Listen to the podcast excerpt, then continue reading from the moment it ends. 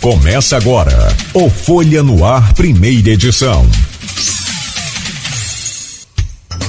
Quarta-feira, 21 de dezembro de 2022. Começa agora pela Folha FM 98,3, mais um Folha no Ar. Meu caro Nelson Godard, presidente do IMTT, muito bom dia, seja bem-vindo. É um prazer sempre recebê-lo aqui no Folha no Ar.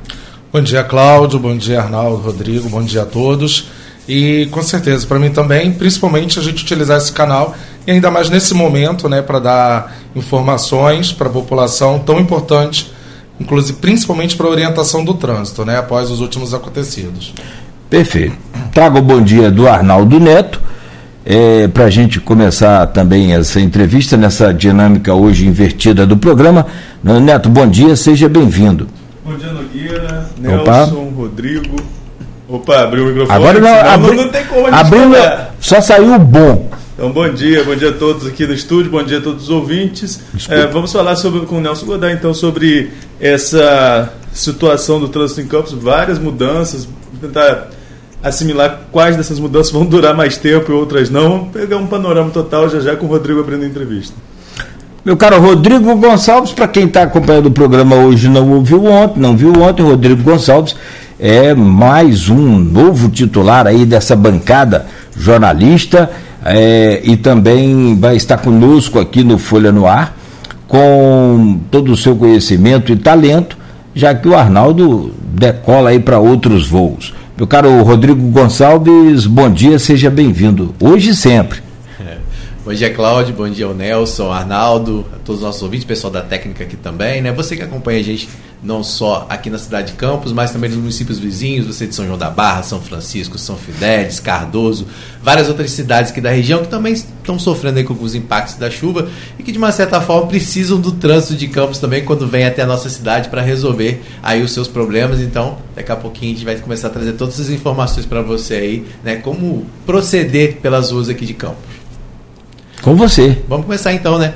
Por favor. Agora há pouco eu já estava conversando com o Nelson nos bastidores, né? Falando que ele tem promovido algumas mudanças importantes aqui no trânsito de Campos, né? Mudanças que alteraram o trânsito, né? Mas a que tudo indica, infelizmente, quando esse planejamento quase sempre não consegue ser cumprido da forma que ele gostaria, porque a gente viu aí, né, recentemente mais uma interdição aqui na área central da cidade por conta do incêndio no Hotel Flávio, né? Que interditou ali. Então, quando o trânsito já estava um pouco mais com essa mudança na área central, veio agora, inesperadamente, essa situação na 15 de novembro. Então, imagino que para ele é quase que um Kinder Ovo todo dia o trânsito de Campos, né? Boa.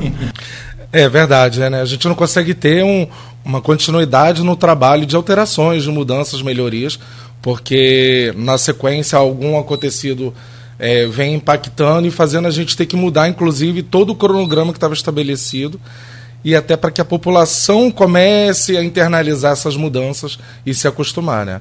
Mas é necessário, a gente tem que lidar com o acaso e estamos aí para tentar mitigar esses impactos e diminuir o problema para a população, né?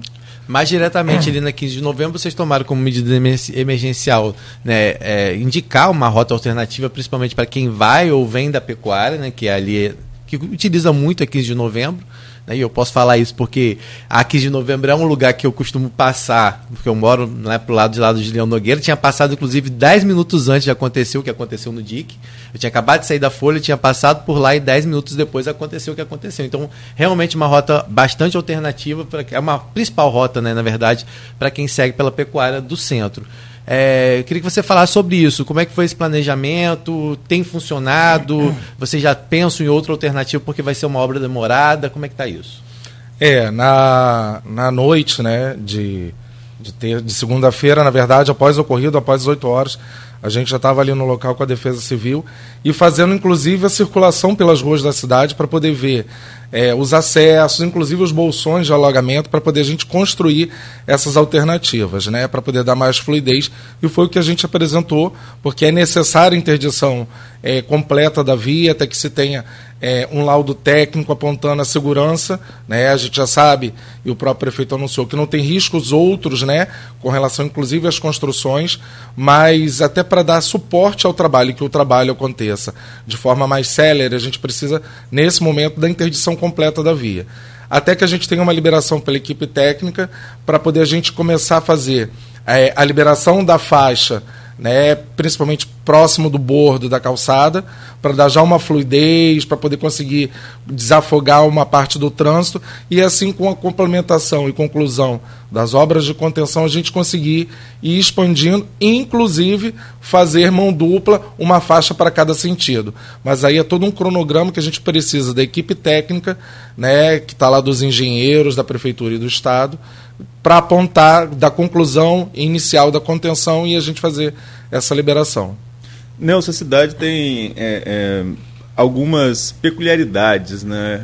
Nós somos, a rodovia principal rodovia do país corta a cidade.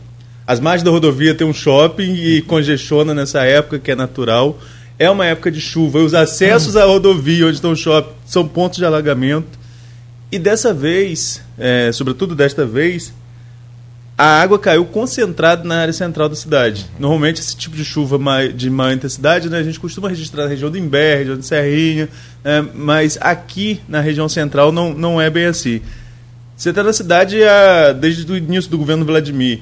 Foi o maior desafio de trânsito esses últimos dias devido a essa chuva intensa? E todo esse contexto que eu coloquei de movimento de final de ano, aquele movimento que já cresce ali para o principal shopping da cidade, isso tudo contribuiu também para o nó no trânsito que se viu, sobretudo na segunda-feira? Sim, contribuiu, né? Como ontem o nosso vice-prefeito estava até falando em reunião, né, em coletiva, o volume de água que caiu, né, de chuva, foi muito intenso em poucas horas, né? Então, foi o correspondente a mais do que toda a chuva de maio a outubro desse ano, né? E principalmente na área central. Chegou a cerca de 200 milímetros em alguns pontos, né? Na média, como um todo, cerca de 130, mas em alguns pontos, principalmente na área central, 200 milímetros de água, de chuva. Então, isso causou muitos bolsões, alagamentos.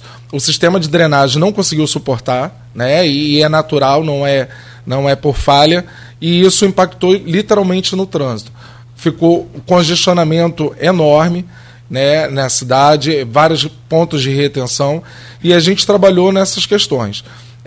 O fluxo de veículos, principalmente por causa dos consumidores, agora nessa época de ano, buscando fazer suas compras, está maior agora na área central, e isso impactou realmente.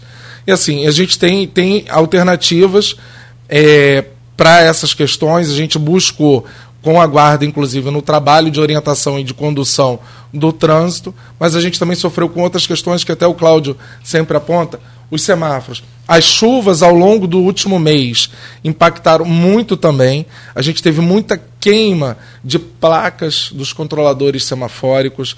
O sistema estava sobrecarregado porque apesar de não ter sido um volume muito grande, vários dias, mas essa constância veio causando impacto. O sistema é antigo, como eu já venho falando. A gente está com um projeto de renovação. Então, esses problemas pontuais acabaram afetando, mas a gente está com a equipe na rua para orientar e tentar dar fluidez. Só uma pergunta, Nelson, e aí eu acho que é um trabalho em conjunto com a guarda. Você mesmo acaba de confirmar o que a gente tem acompanhado. Tem semáforos na cidade que não estão funcionando há cerca de uma semana, antes dessa chuva. Você sabe, Gilberto Sim. Cardoso, por exemplo, com o prolongamento da Formosa, é um deles. Tá? Sempre intermitente. Claro que a reposição é o ideal. O ideal é trocar toda essa malha de semáforos por aqueles que você falou, porque eles não conversam, não dialogam um com o outro. O que está faltando e por que demora tanto, por exemplo, em alguns pontos tão cruciais, em momentos de rush, aquele momento em que o trânsito está realmente no pico, chegar um guarda para auxiliar um semáforo desse? Com relação à questão da chegada da guarda, na verdade, até pela essa questão tecnológica, né, da gente ter um monitoramento online efetivo, que a gente consiga pontuar em tempo real e mais rápido para poder encaminhar para a diretoria de trânsito da guarda, né, e conseguir se deslocar, sabendo inclusive das distâncias aqui em nossa cidade, para essa locomoção se dar de forma mais rápida. Agora, com relação aos semáforos, o que acontece? A gente está recebendo até amanhã novas placas de potência para poder substituir essas queimadas e dirimir esses problemas, mas que só vai ser solucionado com a licitação. A licitação foi feita no meio do ano, só houve uma concorrente, ela não apresentou um valor dentro do estipulado no edital, né? Itens ficaram acima do preço mínimo que tinha sido cotado, houve questionamentos, ela entrou com recurso, então toda essa parte processual de recurso se arrastou muito, não logrou êxito, a licitação foi frustrada, nós não concedemos em favor da empresa o pedido, e agora uma nova licitação foi marcada para a semana que vem, dia 29. Então, eu espero agora, início de janeiro, a gente não ter problemas, estar iniciando a contratação e fazendo isso, ter sincronicidade nos semáforos, 29 de dezembro agora, próxima semana, próxima quarta. Na verdade, vai ser uma licitação, só para entender, para compra de equipamentos ou de novos semáforos? Então, esses equipamentos contemplam tudo isso, controladores, bloco semafórico, toda a parte de cabeamento e contratação de empresa para, inclusive, fazer a instalação de um centro de controle em tempo real para acompanhamento e para manutenção. Então, terá uma equipe, inclusive, dedicada para poder fazer essa manutenção a qualquer momento. Hoje, eu tenho que minha equipe circular pela cidade para fazer a verificação de quais pontos semafóricos não estão ativos e aí proceder com a manutenção. Isso é um risco muito grande. E se a licitação realmente tiver êxito dessa vez, você acredita em quanto tempo, mais ou menos, isso seria possível de ser colocado em prática? Creio que em 30, 40 dias, porque aí todo o trâmite de contratação, entrega de equipamento e início de implementação. Mas, inclusive, é até uma ordem do prefeito de que todos os órgãos da prefeitura estejam concentrados para que saia o quanto antes a contratação e a gente já demande a empresa para a gente iniciar um ano com um parque semafórico renovado. Então vocês entendem que esse realmente é um ponto crucial hoje para o trânsito de Campos? Sim, assim, sim. Essencial para que a gente dê mais fluidez e principalmente segurança. Tem um trecho da cidade que eu estou até tentando buscar os nomes, porque não sou muito feliz com nomes da cidade. Não, eu inclusive ia pedir, te cortar para o Nelson depois falar sobre as vias alternativas. A gente falou que existem vias alternativas, a gente falou ontem, mas reforço, porque tem nome de rua ali que eu não sei, Cláudio até sabe melhor do que a gente lá. Ah, não, porque eu faço o trânsito todo dia, eu ando nesses buracos tudo aí, mas assim, às vezes o nome muda e vai pelo apelido. Ah, depois eu vou te contar uma que eu estava te ouvindo ontem, mas deixa para o bastidor que a coisa... Nossa. Não fala não. Fala não. Ontem eu posso fazer uma... Enquanto você quer achar o nome das ruas aí? Não, mas aqui é um trecho conhecido. Vai lá. Trecho ali da Secretaria de Educação de Campos. Não tem um dia nessa cidade que você pega ele depois de 6 horas ali no entorno da Secretaria de Educação que não está um nó àquela situação ali, né? O pessoal que vai para Alberto Torres, pega 28 para Alberto Torres. A rua ali de Aloysio também, o pessoal que vem saindo dali para fazer o retorno para 28 de março. Isso, então aquela ali, eu tenho até uma amiga que trabalha na Secretaria de Educação que fica quase todo dia reclamando em rede social porque tem preferência, mas as pessoas não respeitam. Aquilo ali embola, as pessoas param no meio, no lugar de conversão. Não precisa pensar em uma estrutura, alguma mudança ali para maior fluidez do trânsito naquele trecho específico que acaba dando um nó na cidade. Para quem acompanha Campos há mais um tempinho, antes da Arthur Bernardes, se tivesse um acidente na BR-101 em Macaé, travava 28 de março. Sim. Depois que Arthur Bernardes começou a ter maior fluidez, né, Nogueira? Isso aí deu uma diferenciada um pouquinho, porque há uma alternativa da BR para você fugir. Agora, naquele trecho ali não tem jeito. Chega ali, termina 28 e é Alberto Torres. Dá esse gargalo. Tem algum planejamento para aquela área específica, né? E aí eu queria só acrescentar o que a Renata está falando, porque ali agora abriu um bar de grande movimento. Sim. E as pessoas não têm respeitado muito essa questão de estacionamento ali, né? Então isso acabou agravando também um pouco o que já era um lugar de grande movimento ficou ainda maior. Então, acho que se foi pensado algo nesse sentido também, né, Arnaldo? Tem um planejamento para ali que está sendo feito em conjunto do IMTT com a Subsecretaria de Mobilidade, mas a gente precisa realmente de ter equipamentos para que a gente possa implementar ao longo dos acessos também dessas vias, de semáforos, para poder a gente dar maior fluidez e conseguir fazer os ajustes ali, inversões, inclusive de alguns sentidos, para que tire esse nó que fica ali, né, naquela localidade e consiga dar fluidez. O planejamento está todo pronto. Na verdade, a gente precisa de recurso material para poder implementar e fazer os ajustes. Quer ver uma coisa de sincronização? Ah, você ia falar? Não, desculpa. Sincronização. É visual. Eu consigo visualizar todo dia, pelo menos 2-3 vezes. Fico aqui com as câmeras do SenzaNet. Aí você vê assim, o semáforo da Formosa com a Barão da Amazonas abre. Uhum. Aí chega na beira-balão, Formosa com a José Alves de Azevedo, fecha. Aí o cara anda um pouquinho, para um pouquinho. Tem qual que é a propaganda da Varig, lembra? Anda um pouquinho, para, falando da VASP. Coisa antiga, né? VASP, agora eu peguei senhora. Pesado, hein? Obrigado, Rodrigo. Seja bem-vindo também. Nossa senhora, Então, cara, assim, uma loucura. Como que pode? Aí você não consegue andar. Você anda 200 metros e para. É a sincronização. Mas vamos lá. Tem uma demanda aqui de um empresário ouvinte, parceiro nosso, o Robin, lá da terra de vocês, da Talimac, que entrou agora, está indo numa viagem, ele entrou agora, vindo de São João da Barra, para pegar a ceramista. E entrou ali pela ceramista, passou pela polícia rodoviária ali, estadual, chegou lá no meio do caminho, lá para lá da metade do ceramista, um monte de manilha, deu de cara com as manilhas, aí tem que voltar. Rapaz, o cara deve ficar numa revolta, deve não. Mas segura. A ceramista voltou a ser fechada? Voltou. Sim, voltou a ser fechada. Nós passamos na água enquanto estava indo para o Rio para diplomação sexta-feira. Foi, não foi? De madrugada. Aí eu pergunto a você, Godard, aí ele faz uma reivindicação aqui que eu acho que é muito, muito, muito, muito justa. Ali é estadual, né? Sim. Aquela ali é uma rodovia estadual, mas o IMTT pode interferir ali e ajudar eu acho que é DER, né? DER e a própria Polícia Rodoviária Estadual. E a própria rodoviária. Ali, né? Colocar uma placa ali na rotatória de Goitacazes, antes de Goitacazes da polícia, ó, pista interditada, não precisa nem falar pista interditada, pronto. Uhum. O IMTT pode ajudar nisso? Ali, como você falou, é responsabilidade do DER, né? Foi amplamente divulgado, mas assim, a população acaba sendo pega de surpresa.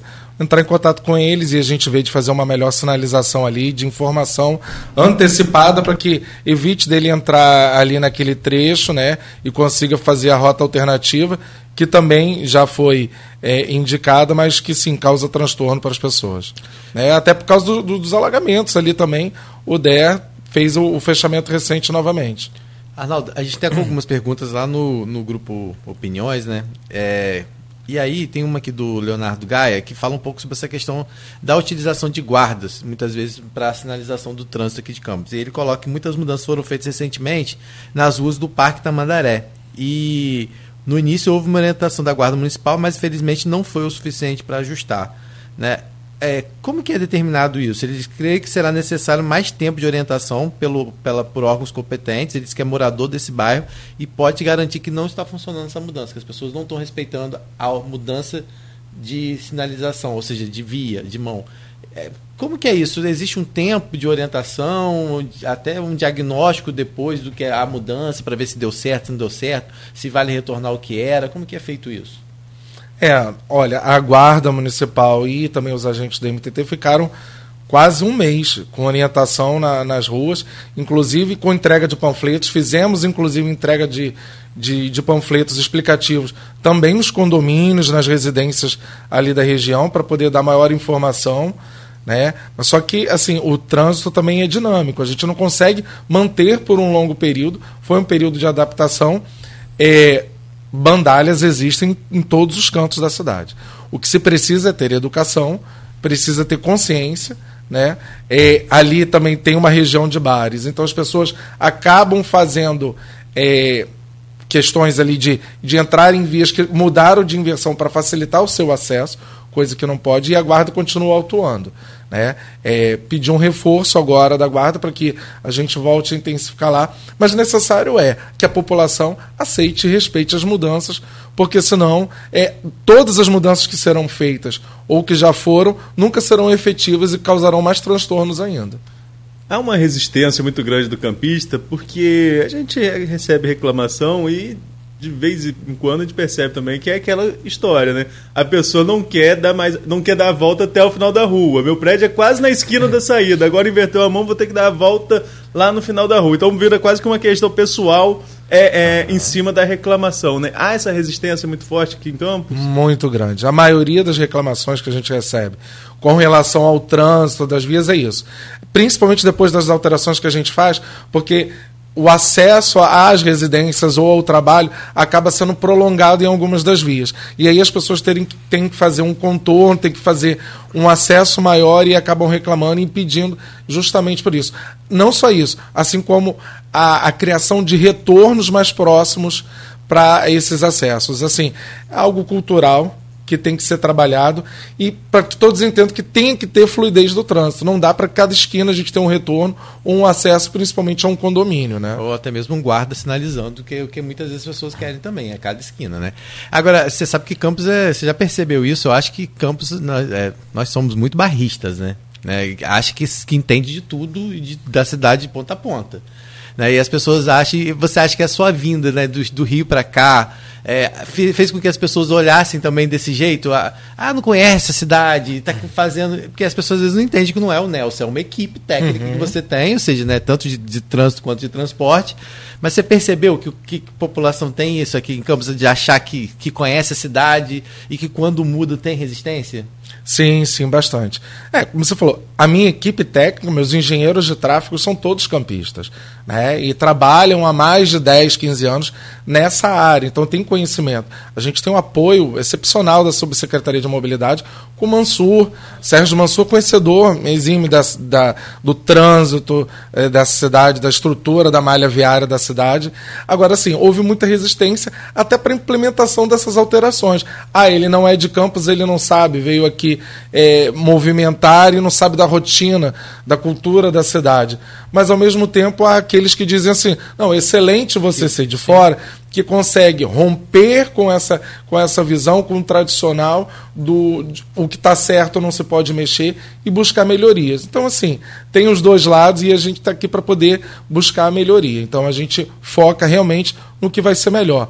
Pode causar um ruído, mas com certeza lá na frente vai trazer benefícios. Por falar em ruídos, eu acho que uma mudança que causou muito estresse, que as pessoas ainda reclamam, sobretudo com a gente em redação, e você falou agora, não pode ter um retorno a cada esquina, mas na 28 de março também não ficou muito longe de um retorno do outro, não? Esses retornos que foram fechados, isso não causou uma dorzinha de cabeça de reclamação em cima de vocês? Causou grandes reclamações, mas é para dar fluidez e para poder impedir também que tinha um grande índice de acidentes em alguns pontos, tá? O tráfego ficava retido, né, com esses acessos, então para dar fluidez. Agora sim, é o que eu estou falando. Com o sistema novo semafórico, você fazendo a contagem inclusiva de sistemas, toda a malha viária, toda a via vai fluir. E aí o trânsito, por mais que você tenha que fazer um retorno mais alongado, você vai ganhar tempo e esse impacto não vai ser tão perceptível. Eu queria continuar aqui no centro, Nogueira, rapidamente. Pode, por favor. Seguir. Em relação aqui ao centro de Campos, Rodrigo se lembrou no começo, nós tivemos o incêndio do Hotel Flávio, né, que ainda impacta aqui, sobretudo perto da gente, porque essa movimentação, né, inverteu a mão aqui para dar maior fluidez, e foi bom, a medida foi boa, porque antes a gente, para sair da Folha às 6 horas, a gente não conseguia, 6, 7 horas, a gente não conseguia passar. Então nós estava um nó aqui, até que deram um jeito aqui na 7, aqui com a Rua dos Andradas. Mas tem uma questão aqui no centro que eu vou voltar a falar com você, nós já falamos em algumas entrevistas virtuais. Estacionamento no centro. Nogueira é um defensor do sistema rotativo. Você já me prometeu algumas datas aqui de instalação do Vaga Certa. Tem uma certa resistência também do comércio local, a CIC, CDL já se posicionou. Qual o panorama hoje de implementação desse sistema de Vaga Certa aqui no centro de Campos? Arnaldo, esse foi um tema bem debatido. A gente primeiro recebeu uma resistência, né, dos comerciantes, depois a gente recebeu o apoio deles e o pedido de implementação. Novamente houve alguma resistência quando o projeto estava para ser colocado em pauta, talvez pelo momento político que a gente vivia na cidade também, né? Mas o projeto precisou ser revisto, né? O impacto foi grande dos preços, da variação cambial, né? Das operações. Então aquilo que a gente tinha proposto no estudo técnico não seria mais viável para colocar para licitação. né, para fazer uma concessão. Apesar do tempo de concessão ser longo e você conseguir diluir e ter o retorno, a margem de retorno para a empresa vir a ser concessionária, só que a gente precisou rever. A gente teve um impacto da alterações de ruas, a gente teve um impacto da criação de ciclovias e ciclofaixas. Então, todo o processo teve que ser revisto. A gente teve inclusão de vias com a criação de ciclofaixa no processo do novo asfalto, que foi feito em parceria, que está sendo feito em parceria com o governo do estado. Então, o que a gente apontava no estudo técnico da concessão do estacionamento rotativo como exigência para a outorga, porque a empresa vai ter que fazer obras no valor de 1,5 milhão, inclusive de outorga, para garantir a concessão. E a criação de ciclofaixas era essa. Enfim, tudo o projeto teve que ser revisto. A gente está encaminhando agora, no início de janeiro, para publicação, para licitação e num prazo de 90 dias, fazer a implantação. É extremamente necessário. É outra questão que vai ter que ser cultural, de absorção pela população, porque uma vaga que hoje fica o dia inteiro retida com um carro na porta do seu comércio vai dar circulação. E para o comércio é benéfico, né? E vai ajudar também no trânsito. Agora, para a população, acho que a gente pode deixar transporte para o próximo bloco, mas a gente tem que falar de transporte para o centro também, né? Porque tem que falar, não adianta a gente fechar, botar tudo estacionamento, a pessoa não poder deixar o carro o dia todo, mas também não ter um modal que ela possa ter como alternativa, né? Mas eu acho que a gente pode deixar essa para o próximo bloco, Nogueira. Vamos continuar em trânsito nesse bloco. Vamos, posso fazer uma? Pode falar. Posso fazer uma? Não, eu estou ouvindo aqui o Robinho da Talimac, ele falou um negócio interessante. Quem falou isso foi também o Sérgio Gabriel nesse programa. Campos é uma cidade de passagem, é uma vitrine.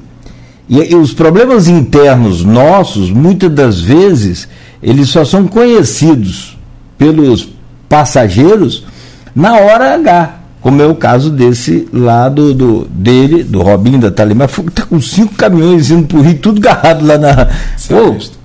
aumenta em 5 vezes a dor de cabeça da pessoa, né? Na estrada de Cera Mista, caminhão para manobrar né? Muito complicado. Mas fica o registro, claro, lá é DR, mas também nas nossas partes internas de trânsito também, sempre esses comunicados extra, rádio, jornal, internet são importantes, Godard. Não que eu esteja te ensinando, não te passando, claro. Pelo contrário, eu estou aqui para aprender.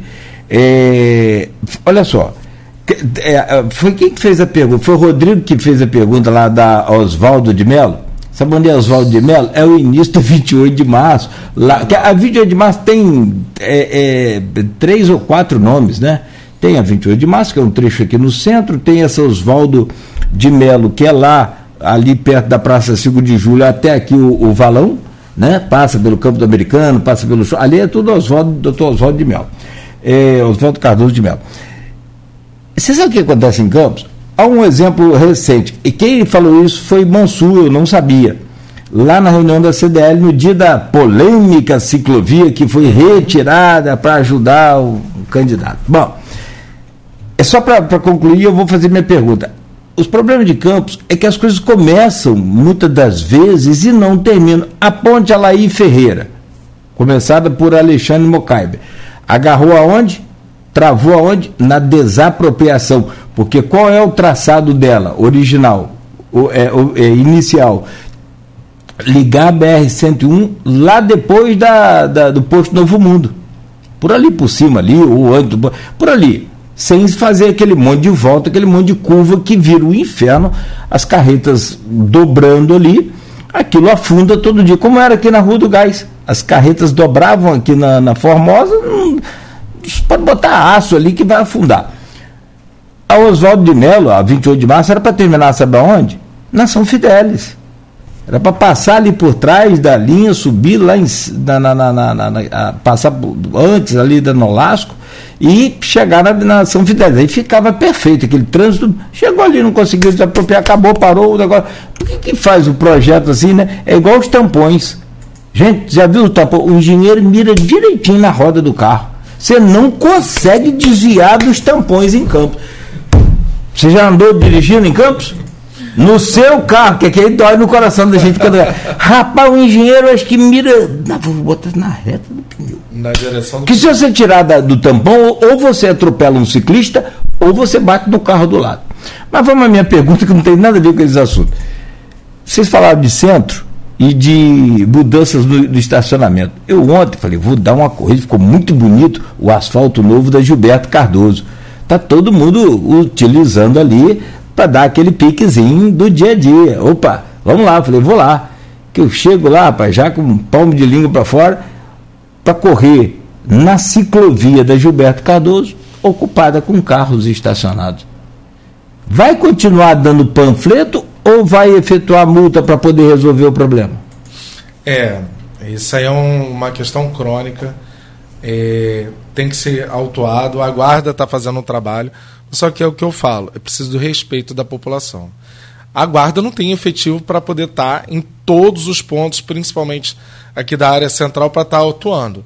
A gente tem a questão da implantação da fiscalização eletrônica para poder fazer alguns registros, mas ainda assim não conseguirá. E mesmo com o estacionamento rotativo, vai estar focado os agentes na questão do estacionamento, nas áreas próprias dedicadas para isso. A gente precisa, a gente está fazendo, vai fazer uma colocação maior ainda de segregadores, de sinalização com placas. O que seria segregadores? Só pra... É como se fosse aqueles tachões que separa realmente a via. Eu ia até que citar em relação a isso na Gilberto Cardoso, porque ali é uma área que tem escolas e a gente...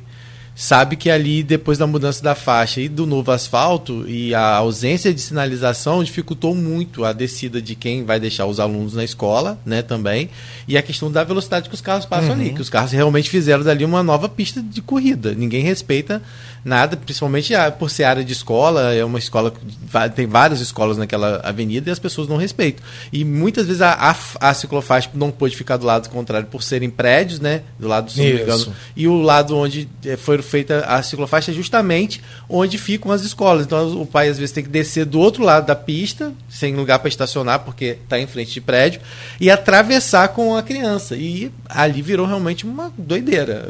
Provavelmente é um ponto que uma tragédia vai acontecer se nada for tomado de providência em relação a colocar algum tipo de redutor de velocidade e sinalização, porque ali virou realmente um caos. Ali tem a ampliação da sinalização que a gente está fazendo, e também, como eu falei, fazer essa segregação. Redutores, a gente tem que ter alguns pontos, sim, fazer a inclusão, mas ao mesmo tempo ter muito cuidado, né? Porque caso acaba não sendo respeitado, acaba causando mais conflito no trânsito, mais retenção, não é a qualquer lugar. Chego a ter pedidos aqui de 15 redutores numa faixa de 2 quilômetros. Então, assim, é uma questão realmente de conscientização que a gente tem que ter e ampliação da sinalização, que é o que a gente está providenciando, inclusive para poder evitar esses casos e ter o respeito. Na própria Beira Rio também a gente tem casos assim, da ciclofaixa de estacionamento de veículos ali, é constante, enfim. É preciso também da participação da população. Godard, vou pedir licença a você. Eu assim, porque eu acho que o pessoal que faz muito negócio de rádio, comunicação, gosta de depois misturar política. Eu não sou político, então eu falo o que eu penso, que eu acho que tem que ser, para resolver. Eu só passei a usar cinto de segurança, eu e os outros 99% da população, só passamos a usar cinto de segurança depois da multa. Quando chegou a primeira multa minha por cinto de segurança, R$127, eu falei, eita, nós. Até hoje, quando eu sento aqui, eu quero botar cinto. Cara, se não houver, porque há uma conscientização, mas, pelo amor de Deus, pega esses mesmos caras que estavam estacionados na Gilberto Cardoso ontem na ciclofaixa, leva lá em Macaé, deixa de dirigir em Macaé. Primeira coisa que eles fazem é ficar olhando a placa. Olha a placa aí, olha a placa. Se for com a esposa, minha filha, olha a placa aí pra mim, por favor. Ah, pô, por que respeita lá e não respeita cá? Ah, poxa, pelo amor de Deus. Então, é uma questão de conscientização? Mas a conscientização é boa, ela funciona, tem uma receitinha muito boa, é quando dói no bolso. Sim, não, e por isso tem um projeto de fiscalização eletrônica que a gente vai implantar para poder... O que é fiscalização eletrônica? A colocação de câmeras em pontos estratégicos da cidade para poder acompanhar... Aí pode multar pela câmera. Multar, isso, pelo excesso de velocidade, estacionamento irregular, todo tipo de bandalho que a gente conseguir visualizar... pelas câmeras, se a gente tiver o registro, a pessoa vai estar sendo multada. É realmente também mais uma questão educativa, porque ela sabendo que naquela via ela vai ter limitação, ela vai ter fiscalização, ele para de fazer as bandalhas, né? Eu sei que no próximo bloco a gente vai falar de um pouco sobre transporte, né, Arnaldo? Que o pessoal também quer ouvir. Mas depois eu sugiro ao Nelson dar uma olhadinha nos comentários que tem lá na nossa transmissão ao vivo no Facebook da Folha FM, porque tem algumas pessoas ainda falando sobre alguma coisa de trânsito que a gente não vai conseguir tá colocando aqui no programa, pra gente, até porque o Nelson tem um horário, mas a gente está sugerindo ao Nelson dar uma olhada lá então nos comentários, porque tem algumas pessoas perguntando em relação à questão do ano letivo, se está sendo planejado alguma coisa, falando também sobre outras coisas relacionadas a trânsito. Mas, né, Cláudio, a gente vai voltar falando sobre transporte no próximo bloco. Com quantos anos, depois você me responde, com quantos anos você descobriu para que serviu o pisca-alerta? Quando você chegou em Campos, né? Aqui tem, cara, liga o pisca-alerta, o carro tem superpoderes. Pode andar na contramão, na calçada. 7h47. Vamos lá, rapidinho, se me dá licença, meu caro Godard. Vamos fazer um curtíssimo intervalo, só para a gente fechar aqui com você. Eu sei que tem a reunião agora, daqui a pouco às 8h30, então a gente não vai atrasar a sua agenda. Voltamos já, hoje, quarta-feira, dia 21, conversando aqui no programa com o Arnaldo Neto e com o Rodrigo Gonçalves. Estamos recebendo o Nelson Godard, presidente do IMTT. Neto, volto com você agora, abrindo esse bloco aí, por favor. Na pauta, é claro que transporte, trânsito, essa coisa de essa estrutura de mobilidade em Campos é muito dinâmica, né? Você vai e volta sempre, vai, fica à vontade. Nogueira, você está falando do tempo aí, só lembrando que o verão começa hoje, né? Então, um verão marcado por chuva, o que tudo indica, né? As previsões são essas, o que gera uma preocupação com a gente. Quando o Nelson estivesse despedindo, eu gostaria já de antecipar um pedido que o Rodrigo fez no bloco anterior, de que ele deu um panorama geral dessas mudanças que estão, quais são as ruas, quais são os desvios que vão continuar ainda por algum tempo, já que as obras na 15 de novembro começam hoje. Nós vamos falar um pouquinho mais sobre isso, mas vamos falar de transporte rapidamente. Em relação ao subsídio de diesel, queria saber em que pé está essa questão do subsídio. Vi que a Câmara votou recentemente uma prorrogação, deu algum resultado efetivo, precisa cobrar mais das empresas. E para o centro, né? Eu só acho que houve a tentativa, por exemplo, de vans aqui na 7, mas me parece que não deu muito certo. Isso mesmo, não deu? Vou fazer uma pergunta conjugada com vários assuntos, até por causa do tempo, que a gente tem pouco tempo para a gente falar sobre isso. Vamos lá. Com relação às vans ali, o ponto que nós criamos ali na 7 de setembro foi até um pedido dos comerciantes, mas o fluxo ali de passageiros para embarque não era tão movimentado, né? Para as vans causava alguns conflitos, né? Para conseguir, inclusive, ter esse carregamento, para poder atender a população, a gente teve que fazer outros ajustes. Ali também tinha um ponto de táxi, a gente teve que fazer algumas alterações. A gente tem um estudo maior para a questão do transporte na área central, mas tudo também envolvendo depois a remodelagem das linhas, né? Com a implantação das estações. O subsídio do diesel trouxe melhorias, sim. Apesar de ser um problema histórico o transporte na cidade, a situação caótica a gente conseguiu diminuir, que estava, principalmente com atendimento ali na região de Morangaba, né? Em Lagoa de Cima, Rio Preto, Morro Grande, Três Vendas também a gente estava com precariedade no atendimento, e o subsídio do diesel veio trazer essa regularidade. Sentinela do Imbé, Batatal, então ali estava sem regularidade, sem atendimento, né? E a gente voltou a permitir que tem. É claro, a gente tem dificuldades, eu recebo reclamação, ligação de moradores, inclusive dessas regiões, né? Porque eu vou em loco, eu converso com as pessoas e, inclusive, dou meu contato. E eles me mandam as mensagens aí, reclamam. Em Rio Preto, por exemplo, estava no atendimento, furou um pneu, estourou uma mangueira. Assim, são questões próprias da operação, a condição das estradas, a extensão das localidades e o acesso a elas, que são normais de se terem, né? Alguns prejuízos na operação, mas pelo menos trouxe regularidade. Você não tinha o atendimento, quando tinha, você tinha pouquíssimos horários e agora a gente passou a ter. Então, melhorou muito, o atendimento tem muito ainda para melhorar. Isso é fato. E aqui eu queria até agradecer também à Câmara, né, que se sensibilizou e todos os vereadores votaram favorável e a gente estendeu o subsídio do diesel até o próximo ano, até a entrega dessas estações, como eu comentei, para poder dar equilíbrio para as empresas e para os permissionários de vans para poderem estar atendendo a população. Nelson, você falou sobre essas estações, né? Que é a volta, vamos dizer, do sistema integrado, claro que de forma diferente. Acho que, se não me engano, na metade do ano havia a previsão de 120 dias para a implantação delas, ou seja, esse prazo já passou. O que deu de errado? Por que não conseguiu ser colocado em prática? Qual é a nova previsão? Então, o que aconteceu? O processo de desapropriação dos terrenos foi um pouco demorado, teve revisão, inclusive... Quantas estações serão? 3 estações. Tá? Uma na região de Donana, uma em Travessão, ali na verdade na altura do Morumbi, e uma em Ururaí. E depois o processo de licenciamento ambiental também se arrastou um pouco, por mais toda a ajuda que a gente teve de equipe técnicas, inclusive da Subsecretaria de Meio Ambiente Municipal, só foi liberado no final de novembro, e eu expedi a ordem de serviço agora no início de dezembro. Então as obras estão começando agora, com a previsão de ser entregue em abril e maio do próximo ano. E só para complementar, o subsídio do diesel também permitiu que a gente voltasse com a linha de Capão, do carvão. Carvão ainda tem problema, mas a gente voltou com atendimento, a gente criou a Guarus Circular, enfim.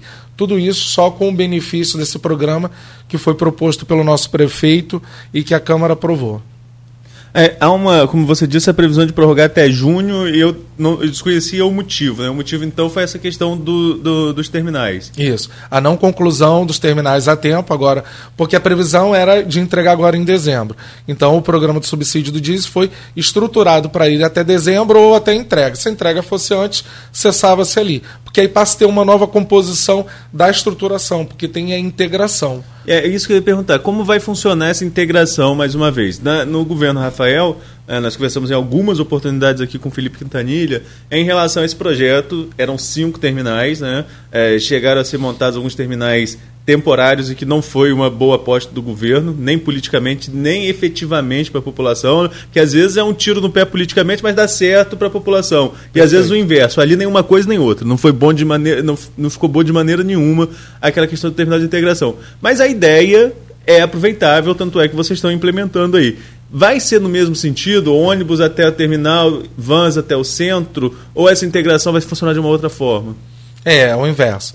Na verdade, os projetos, né, para criação de terminais de integração vinha desde do governo da prefeita Rosinha. E, na verdade, lá atrás eram até 6 estações, né, à época que eram previstas. Né, foi remodelado, e agora, inclusive, a pedido dos operadores dos 2 modais, que a gente revisitou e está fazendo a construção agora com 3 estações. A integração vai ser dada. Na área central, a circulação será de ônibus até os terminais, e dali para o interior, para os distritos mais distantes, será feita através das vans. E como que vai funcionar a questão da passagem para o cidadão? Vai ser cartão? Vai ser integrado uma passagem só? O valor sofre algum tipo de alteração? Não, para a população não vai ter alteração, ela vai pagar a tarifa básica R$ 3,50. Quando ela adentrar no ônibus, ela vai passar o cartão, a bilhetagem eletrônica vai estar sendo instalada, o processo também está concluído para ir para licitação e implantação, e aí foi bom porque conseguirá ser feito a tempo da entrega das estações, e aí depois ela, quando ela descer na estação, for fazer a integração com a van, ou o contrário, ela vai passar o cartão, não vai ser cobrado novamente a tarifa, apenas aquele que foi descontado no primeiro embarque, e aí a suplementação para o operador será da prefeitura. Qual o impacto financeiro, em média, da instalação desse sistema? Você tem de cabeça ou teria que consultar lá os documentos? Não. É assim, o impacto a gente está fazendo que é um acréscimo. A prefeitura hoje já faz a suplementação da tarifa técnica para os permissionários de van, né? A gente paga o subsídio. Por exemplo, Santo Eduardo, a tarifa é em torno de R$ 11,00, e a população paga os R$ 3,50, e a gente suplementa porque lá ainda tem a operação com a RioCard, né? Então, o impacto é de cerca de 30% a 40% a mais do valor que a gente hoje já despende com o subsídio tarifário no município. Que fica em torno... de mais ou menos uns 15 milhões. Mensal. Não, aí para o ano. Anual.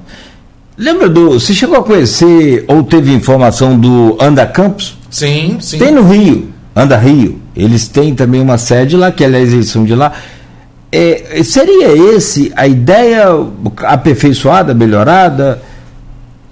Não, é... Ou a prefeitura vai ter o cartão dela, ela que vai gerir isso tudo, ela que vai... É, vai ser a empresa contratada que vai colocar o cartão, né, e vai fazer esse gerenciamento, vai ser licitado, não vai ser na estrutura da prefeitura, né, a gente só vai gerenciar, na verdade, a questão das gratuidades, porque aí tem que ficar a cargo do município para testar realmente se pode ou não ter aquela gratuidade, porque quando deixa com o empresário... quando o setor privado há alguma restrição. É claro que a gente não vai abrir, a gente não vai fazer favor, mas a gente tem que atender questões sociais e às vezes barra em alguns entraves. E essa função será do município. No mais, a operação toda terceirizada. Tem umas coisinhas de internet que falam que Brasil não é para amador, que o transporte público de Campos não é para amador, isso aqui é para coisa tipo assim... excepcional. Você pensa em prazo para a gente ter um avanço que eu possa conversar com as pessoas que usam diariamente o transporte, que você possa conversar e falar, não, agora mudou, porque até então, mesmo as mudanças já efetuadas até aqui, não surtiram os efeitos que são necessários para a população. E essa gratuidade, até quando essas empresas permissionárias vão ter? Que se eu conversar com um empresário hoje, por exemplo, de transporte, de uma empresa dessa, ele fala, cara, eu só carrego idoso, deficiente e aluno. Os passageiros estão andando de vans. Cláudio, até nesse momento, a gente já está no fim do ano, a gente até para fazer um balanço, né? Do ano passado para cá, quando a gente assumiu, era um caos. Você tinha conflito de ônibus com van, você tinha não atendimento de localidade, você tinha manifestações, fechamento de estradas, população fechando a Roberto Silveira, enfim, esse caos instalado que a gente recebeu pela precariedade de ações para melhoria no transporte nos últimos anos na cidade, e hoje a gente tem problemas? Tem. Não estou dizendo que o transporte na cidade está a mil maravilhas, mas a gente conseguiu avançar. Como eu falei, atendimento em algumas localidades, a retomada de linhas, né, de atendimento, a ampliação de horários, a gente já vê algumas linhas sendo feitas até depois das 10 horas da noite, ainda precisa melhorar, ainda precisa ter um acréscimo por parte de alguns operadores, mas a gente já tem melhorias. Não é aquilo que a gente sonhava, já está tudo implantado. Houve o atraso das estações, mas se a gente comparar, é um problema do Brasil inteiro também o transporte. E a pandemia veio agravar a crise do petróleo, tanto que até o governo federal fez movimentos de subsídio também para o sistema, como a gente teve o auxílio da gratuidade, que a gente começou a fazer o pagamento essa semana, inclusive, aos operadores, né? E se você pega como exemplo a capital... A minha colega lá, a Maiana Celidoni, ela apresenta um horizonte de primeiro semestre de 2024 para poder regularizar o transporte na cidade do Rio. Enfim, não é um problema localizado de Campos, mas que a gente tem graves problemas a serem ainda resolvidos, mas que a gente está enfrentando. Então, assim, melhorias ainda para o próximo ano serão perceptíveis. Trago até aqui um informe, por exemplo... com toda essa movimentação, existe já um consórcio que me confirmou ontem, está trazendo 13 novos veículos para a cidade, são veículos modernos, novos, para diminuir o impacto da operação de veículos velhos que causam problemas maiores e que sejam levados para manutenção. Mas são veículos novos mesmo, ou são veículos? Porque aqui eles costumam pegar veículos que já não são mais usados. Rodou 5 anos lá no Rio e veio para cá depois, né? Não, são veículos novos. Metade são veículos novos e metade são veículos de um tempo de uso menor. A gente tem veículos de tempo de uso de 10, 12 anos, que não seriam, irregulares de se ter na operação. Mas para condições de acesso a algumas estradas, algumas vias, causa um impacto maior na manutenção desses veículos. Então, o desgaste maior. Então, quanto mais renovado, mais próximo o ano de utilização da frota, melhor para a operação e para garantir o atendimento. Nelson, eu acompanho sempre o Diário Oficial e vi em alguns momentos portarias do IMTT com entraves com empresa, e não vejo só de hoje, vejo há muito tempo, mas você tem questão contratual, isso judicializa. Como que está a relação hoje com as empresas que são permissionárias desse serviço? Teve mudança? Tem empresa que pode voltar? Qual o panorama geral que você me dá dessa relação IMTT empresários do sistema de transporte de Campos? Essa relação melhorou muito, tá? Eles entenderam que a gente não está aqui para poder prejudicar, não está aqui para poder fazer caça às bruxas, mas eles entenderam também que eles têm que atender a população. Eles não têm o domínio, apesar de ter uma concessão sobre o transporte. É uma concessão pública, é uma prestação de serviço pública. E eles entenderam que tem que melhorar a prestação de serviço, e essa relação, inclusive, com a IMTT melhorou. Tanto que eu estabeleci portarias para regularização de vistoria, tinha veículos desde 2014 sem fazer vistoria, circulava pela cidade. Atraso de pagamento do licenciamento anual, atraso de IPVA, alguns ainda estão sendo regularizados, mas quase 85% da frota já foi vistoriada, já foi regularizada. Claro, está no parcelamento dos valores das vistorias pretéritas e das dívidas, mas eles estão honrando agora com o compromisso com o IMTT, coisa que eles não faziam. Eles não respeitavam, inclusive, o poder concedente. E hoje isso está sendo feito.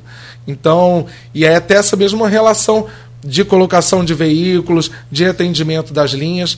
A gente tem um processo suspenso de cassação, né, que vai ser instruído novamente, até por causa do acordo judicial, só quando da instrução, quando a entrega das estações.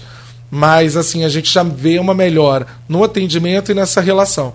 Eles entenderam que o poder público vai cobrar e que tem que dar atendimento à população. Queria só voltar à integração rapidinho, deixar os colegas também fazer uma pergunta, mas só voltar à integração em relação às localidades que você citou. Rio Preto, Rio Preto, eu acompanho Câmara, já nos encontramos lá algumas vezes, é uma reclamação constante, tem o vereador Dandini, que é de lá e sempre fala sobre essa questão do problema de transporte, por exemplo, mas essas localidades também vão ser atendidas por vans, com a mudança, com a integração, ou vai continuar tendo ônibus para lá, que são localidades mais distantes? Às vezes os ônibus que precisam ter digamos que uma preparação melhor para enfrentar esse caminho mais longo e com estradas de não tão boa qualidade. Como que vai ficar essa situação com a integração? E com a integração também vai haver maior oferta de horários para essas localidades mais distantes?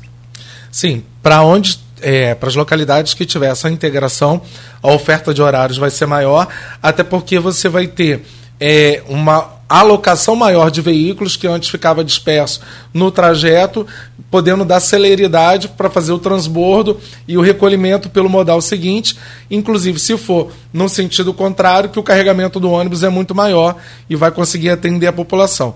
Para Rio Preto, região, realmente, o vereador Dandinho ele é bem atuante, assim como o presidente Fábio, para ele pela questão de Sentinela, para Imbé, para Lagoa Sim. de Cima, né?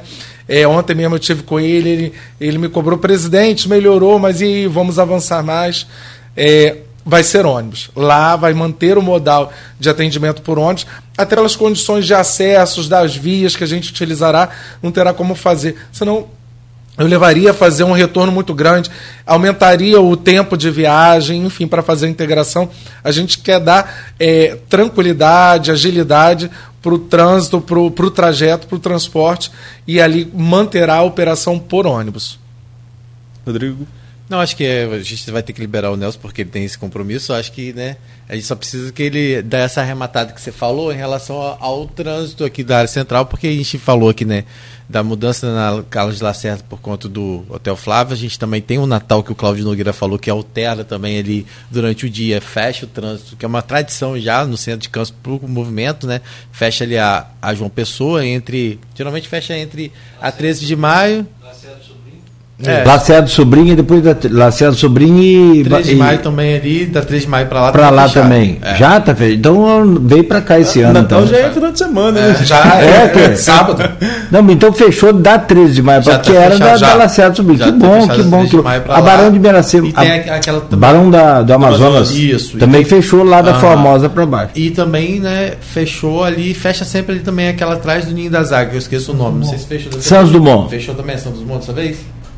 Não, até o momento não. Então, geralmente também era uma mudou, coisa fechar. Mas aí eu queria que você falasse, então a gente já desse panorama das vias aqui, que realmente complica, né, muitas vezes o fluxo no centro, mas lá hoje, como é que está essa questão, até que se possa, como você falou, né, criar uma via de mão dupla alternativa ali na Beira-Rio, assim que liberado, né, na 15 de novembro, o caminho que a pessoa tem que fazer hoje, qual é para chegar até a pecuária e vindo da pecuária para o centro? Então, para a pecuária ele tem que entrar na Barão de Miracema, pegar a Alberto Torres e sair na Voluntários da Pátria. Né? E no sentido contrário, tem que entrar na ruazinha ali ao lado do novo campus da UF, a Carvalho do Filho, né? E Álvaro Tâmega até a Gil de Góes. Então, esse sentido vai ser o que a gente vai estar trabalhando até a gente ter uma liberação de pelo menos uma faixa, e aí ampliando para duas faixas, a gente conseguir fazer os dois sentidos da via, para que dê fluidez e consiga fazer os acessos sentido pecuária e sentido centro. Boa. Eu ia dar uma sugestão nesse trânsito aí, que eu sou metido mesmo, então não entendo nada, mas eu já falo que eu sou metido e fica tudo resolvido. Que pega ali essa. É tipo o pisca-alerta dele. É tipo o pisca-alerta. Não, meu amigo, eu agora tô bom nesse negócio de piscar. E você sabia que se você estacionar seu carro sobre a calçada, é uma multa. Se ligar o pisca-alerta é outra. O homem entende aí, ele conhece. Teve uma alteração recente no CTB esse ano. Estou falando para você que eu perdi minha carteira, sou bom nisso, rapaz. Eu não tenho vergonha de falar não, porque se o guarda estava errado, se o policial estava errado ou não, eu não vou discutir, tentei discutir, porque estava todo mundo passando onde eu passei. Eu fui felizado de ter que entregar a carteira e fazer reciclagem, mas foi bom, porque eu estou falando que me atualizei. Não, eu queria sugerir aqui o nome da rua. Você pega ali aquela Santiago Carvalho do Filho, pega Baltazar, eu anotei aqui, Baltazar Carneiro, um trechinho dela ali, depois pega Álvaro Torres, um monte de curva. Sim. Não dá para fazer direto aqui nessa aqui, não, quer ver? Direto você pegar aqui na 15 de novembro e vem antes da Voluntários da Pátria, desce ali na Conselheiro José Fernandes. Vem direto por aqui, orientar o povo para vir direto, porque você passa pela Belim, passa por tudo. Essa orientação nós demos... Isso é da guarda, né? A ação é da guarda, mas essa orientação que nós demos do trânsito foi, na verdade, para poder, já fazendo um trabalho de prevenção, evitar os bolsões. Né? A gente tem previsão de chuva até o final de semana. Na segunda-feira... E ontem, ainda pela parte da manhã, a gente tinha empoçamentos, tinha alagamentos, então a gente precisou dar essa alternativa para evitar isso. Viu como é que eu falei? Mas ainda bem que eu já me policiei aqui. Olha, até tem uma pergunta do menino, que o Maurício, que é ouvinte nosso aqui.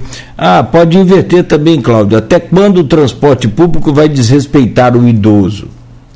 Assim, não sou eu que tenho que responder, mas o processo de deteriorização, destruição do transporte coletivo em Campos, ele vem desde o CTC. Estou pegando pesado hoje. Sim. CTC só para os... Né? Década de 80, né? Obrigado, Godard. Vou continuar te cobrando um semáforo. Então, década de 80, ainda cheguei a pegar aqueles ônibus vermelhos. Sim. E tal. Mas assim, aí depois teve aquele cartão de R$1 da Rosinha, o cartão... Aquilo foi muito bom, foi bom para o cidadão, foi até bom para as empresas no começo, depois aquilo pegou um descontrole e aquilo chegou até guerra, literalmente. Coitado do Marcelo Lessa, saudoso Marcelo Lessa, como sempre, de um jeito sempre assim, muito explosivo, para resolver as coisas na hora, para socorrer a população. Chegou a ficar de revólver em punho na porta de uma das empresas. A prefeitura colocou motorista de ambulância, isso, de tudo que tinha. Então, assim, você vê que a história... Uma certa intervenção. Entendeu? Então, assim, eu acredito muito, sabe uma coisa? É uma opinião, você pode rebater para fechar. No dia que houver uma harmonização, uma integração de verdade entre o poder público e as empresas de transporte, porque não pode ficar um guerreando contra o outro. As empresas de transporte hoje faliram, quebraram, tanto que não existe mais Tamandaré, não existe mais, acho que Cordeiro já acabou também. Não, Cordeiro existe. Perdão, Cordeiro existe, então. Mas teve outras aqui, uma grande aqui, São Salvador.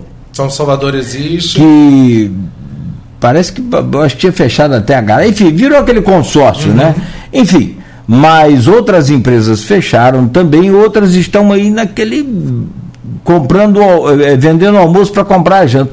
Quando houver lucro para essas empresas, acho que todo mundo vai ser feliz e respeitado, independente de qualquer situação. É por isso que eu comentei, né? A sensibilidade do nosso prefeito, do Vladimir Garotinho, em olhar para os operadores, não só cobrar, né? Precisou de um suporte, precisou se estimular as operações, mas principalmente, claro, dando suporte para empresas de ônibus e para os permissionários de van, mas para atender a população, né? Então a gente já vê melhorias, muito ainda tem que ser feito, mas é um passivo de anos que a gente tem que resgatar. E a gente, como a gente estava falando da questão do trânsito, a gente faz uma previsão e acontece alguma outra coisa. Esse ano a gente teve então um impacto do óleo muito grande com a guerra da Rússia e a Ucrânia. O preço do barril do petróleo subiu exorbitantemente. Isso impactou na operação, porque impacta no óleo diesel, no óleo de máquina, de operação, impacta no pneu, no preço do pneu, isso impacta nos operadores. Mas, enfim, com relação até aos idosos, a gente tem uma melhoria desse atendimento. Realmente existia uma resistência muito grande na hora da operação dos motoristas em fazer esse carregamento, porque chegava para mim informações de ônibus, por exemplo, de um carregamento de 60 passageiros, onde 35 eram idosos ou deficientes estudantes e 25 eram realmente pagantes. Não sustenta a operação. Sim. Então esse olhar está sendo feito, está melhorando, a gente está dando estruturação para os operadores, porque isso, a gente precisa atender a população. E esse é o nosso foco, esse é o nosso ditame. Já melhorou, muita coisa tem ainda a melhorar, e é o que a gente está buscando já dar como resposta já no próximo ano. Godard, um grande abraço, muito obrigado e boa sorte para você sempre. Obrigado, Cláudio, obrigado a todos, um bom dia, estou sempre à disposição, e aí agora espero voltar aqui para anunciar semáforos novos, sincronizados, eu com um aplicativo no meu celular ele mostrando e a gente conseguindo ver legal. Trânsito e comentar ele aqui online. Ah, legal. Tomara que seja em breve. Posso te convidar para amanhã? Rodrigo, fica à vontade para despedir. Isso mesmo. Agradecer mais uma vez o Godard e dizer que o espaço está sempre aberto aqui no papo, no nosso Também agradecer a disponibilidade e torcer para que realmente na próxima entrevista a gente esteja com tudo funcionando bem e falando de uma melhor fluidez de trânsito de Campos. Valeu. Grande abraço, Godard. Obrigado aí. Desculpa atrapalhar lá seu horário lá. Fechamos aqui esse bate-papo, essa conversa com o Nelson Godard, presidente do IMTT. Bom, vamos nessa. Fechando aqui o programa, amanhã de volta às 7 da manhã com Folha no Ar, primeira edição.